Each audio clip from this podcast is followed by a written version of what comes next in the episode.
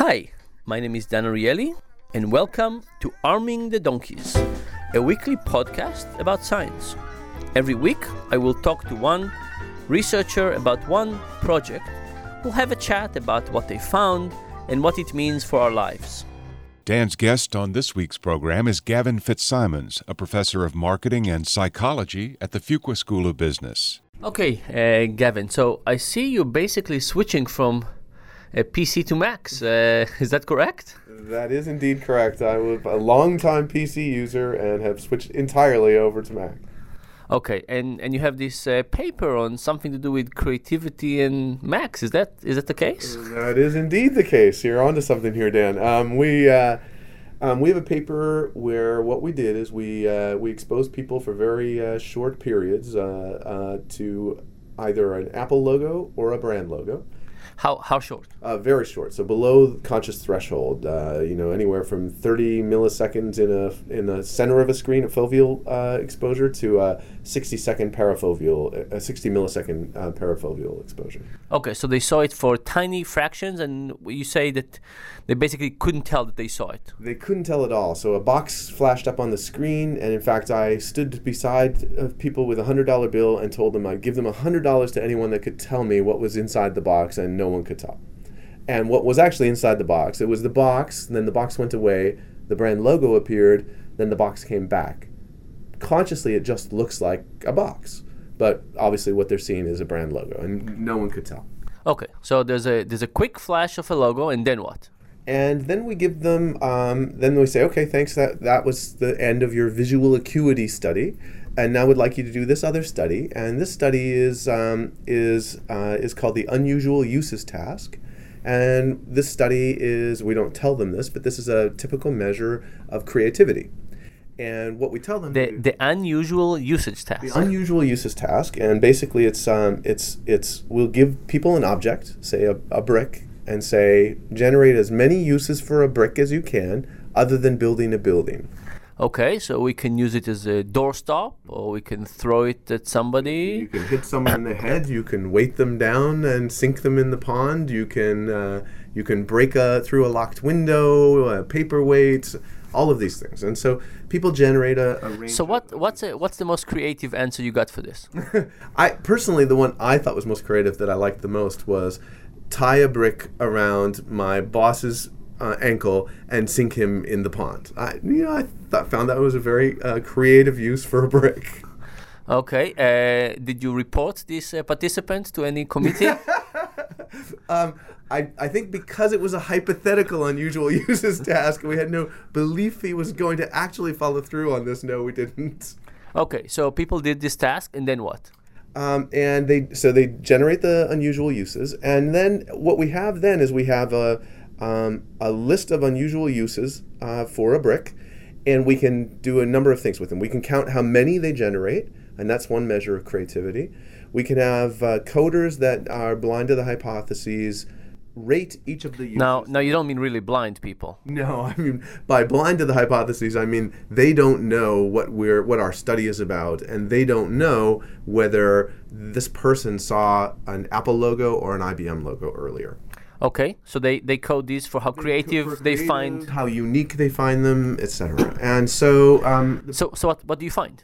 the pattern's identical uh, in uh, whether they are uh, lo- whether we're looking at the number of, of uses people generate or how how creative they were as the, uh, in the, in the coders' minds. Um, essentially, if you're primed with uh, Wait wait wait. What do you mean by primed? primed, if you're exposed very shortly uh, for a short period to either an Apple logo or an IBM logo, we see differences in how creative you are in terms of how many uses you generate or how creative they are. Is this uh, this this this can't be right? You just saw an Apple logo. You don't even know that you saw it, but nevertheless, it changes your creativity. Indeed, it does. And it changes it fairly dramatically. So we see increases in creativity anywhere from across a number of studies, anywhere from about 15 to 30%. That's that's unbelievable. So, are you suggesting that instead of creative people choosing to use Apple, it's because they use Apple that they become creative?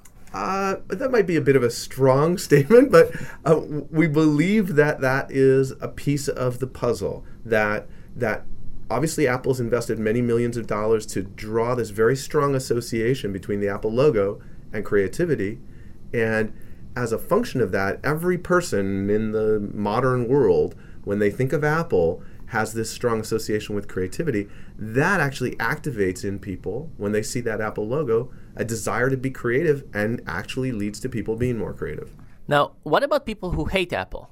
It doesn't matter at all. It turns out it doesn't matter at all whether you're a Mac person, a PC person, whether you like Mac or, or don't like Mac, no difference whatsoever. What's all that you need is to have that association between creativity and Mac. Now, if, if we went and found someone that, that, lived in the developing world, had never seen a television commercial, never seen a commercial or, or, or a, a, a laptop or an iPod, anything along those lines, we would not see this effect. But if you've been exposed to all of those things, even if you think that Steve Jobs is evil, you will still become more creative when you're exposed to Apple. Okay, so all of this is uh, subliminal exposure when people don't know. Right. Uh, what happens when people know that they're exposed to it? Like we look here at your computer and we see the Apple logo quite clearly. Yeah, well, we we we've we're we didn't run those studies in the initial paper. We have been running some of those uh, along these lines, and what we tend to see is that so these very short brand exposures slide below our level level of defenses, and so we're actually our behavior has changed because we don't think anybody's trying to change our behavior. If you watch an advertisement or you see a big brand logo prominently placed, your defensive mechanisms are going to filter that exposure. And so, if you're consciously attending to the Apple logo on your computer, we believe what's happening is you're probably not going to be dramatically increasing your creativity. But of course, what happens is the first day you get that new Mac, you really notice that logo. The second day, not so much. The third day, not at all. Six months in, it's just part of your workplace, work environment, yet it's still hitting your brain outside conscious awareness. And I think that's where you get the bang for the buck. That's where the benefit in terms of the creativity is going to come through. Okay, so does this mean that Apple did a, a strategic mistake when they started selling iPods and iPhones and making iTunes for the PC because now even the PC users can get this uh, creativity advantage? um, I don't think they would think about it that way, but but in fact, um, it is quite possible that. Uh, this is is this your iPhone? That is my iPhone ringing as we speak. Sorry about that. Uh, the uh, it is quite possible that um, that those folks exposed to that Apple logo, even though it's it's happening on a PC platform, would still become more creative. Again, if they're not noticing the exposure. Okay, that's uh, it's wonderful. And being surrounded here by all these Apple stuff, I feel very creative. Thank you very much. Thank you, Dan.